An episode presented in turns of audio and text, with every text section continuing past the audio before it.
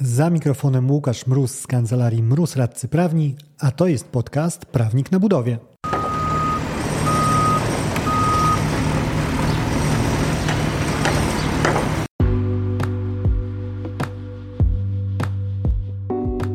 Prawnik na budowie. Podcast o wszystkim, co związane z budownictwem. Uwaga, może zawierać śladowe ilości prawa. Nazywam się Łukasz Mróz, jestem radcą prawnym i partnerem w kancelarii Mróz Radcy Prawni, w której na co dzień pomagamy firmom budowlanym sprawnie prowadzić projekty.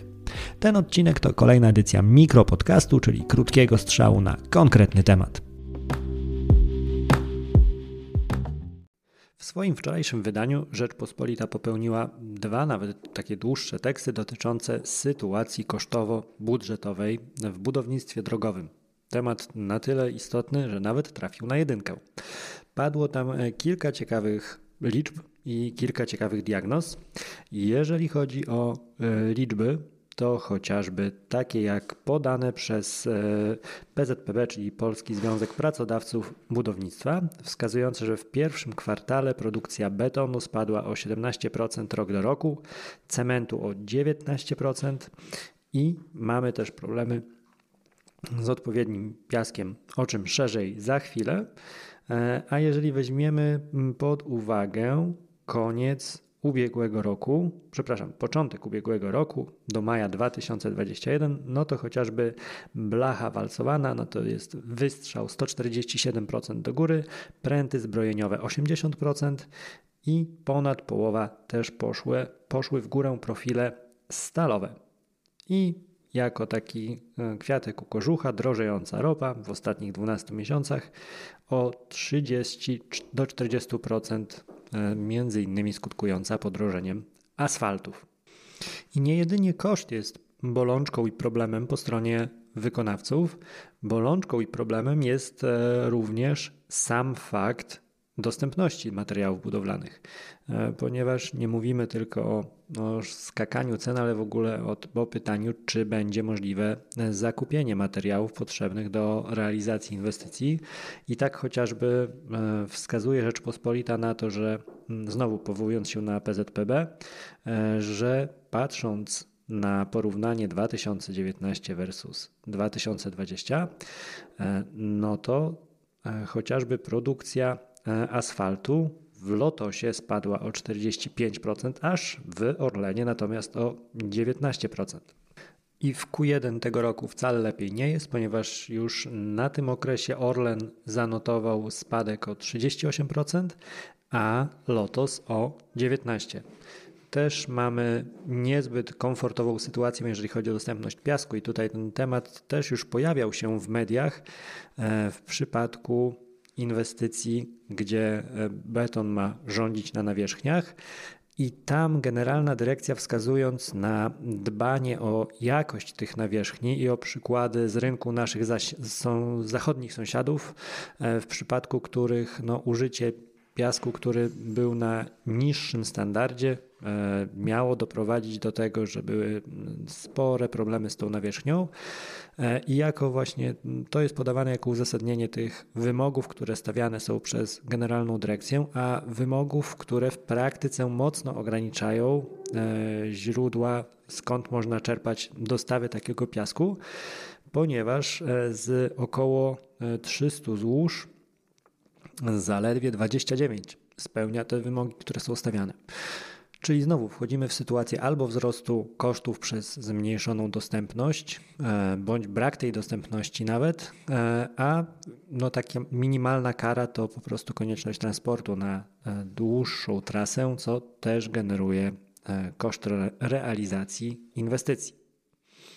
Wszystkie te turbulencje niezbyt pozytywnie składają się z wzrostem e, puli inwestycyjnej, e, czyli pieniędzy, które w inwestycje infrastrukturalne planuje skierować Generalna mm, Dyrekcja e, i PKP PLK, czyli dwaj najwięksi zamawiający infrastrukturalni w naszym kraju, ponieważ mówimy tu no o miliardach całych.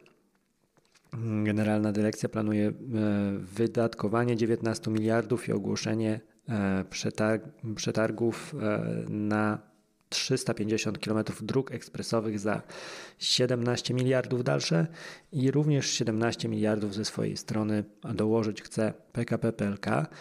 Czyli no, mamy sytuację niezbyt komfortową, ale też niezbyt nową, no bo jest to powtórka troszkę z rozrywki sprzed lat kilku. No i pozostaje postawić pytanie, czy finał nie będzie taki sam jak właśnie z poprzedniej edycji takiej e, kumulacji inwestycji.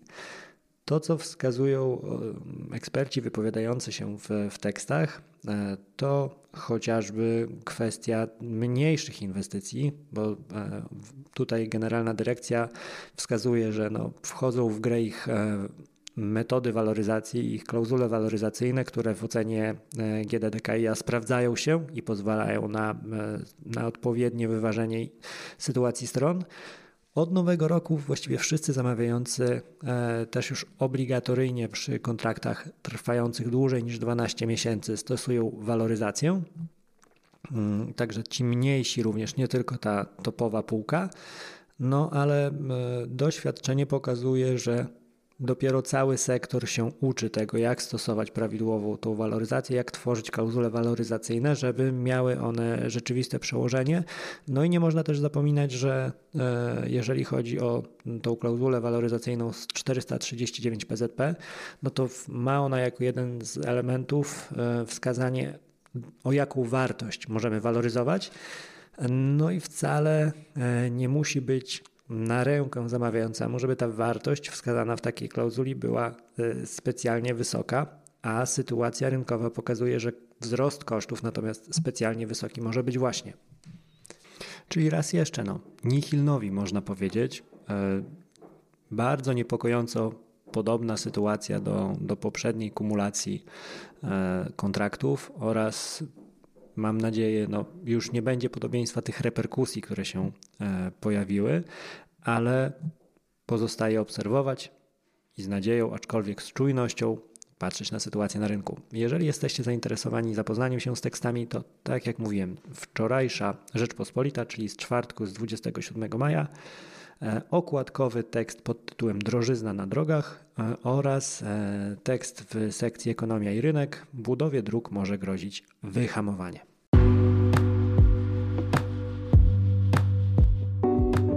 To wszystko w tym odcinku. Dzięki za jego odsłuchanie. Przy okazji zapraszam Cię do śledzenia mnie w mediach społecznościowych. Na LinkedIn znajdziesz mnie wpisując w wyszukiwarce Łukasz Mróz.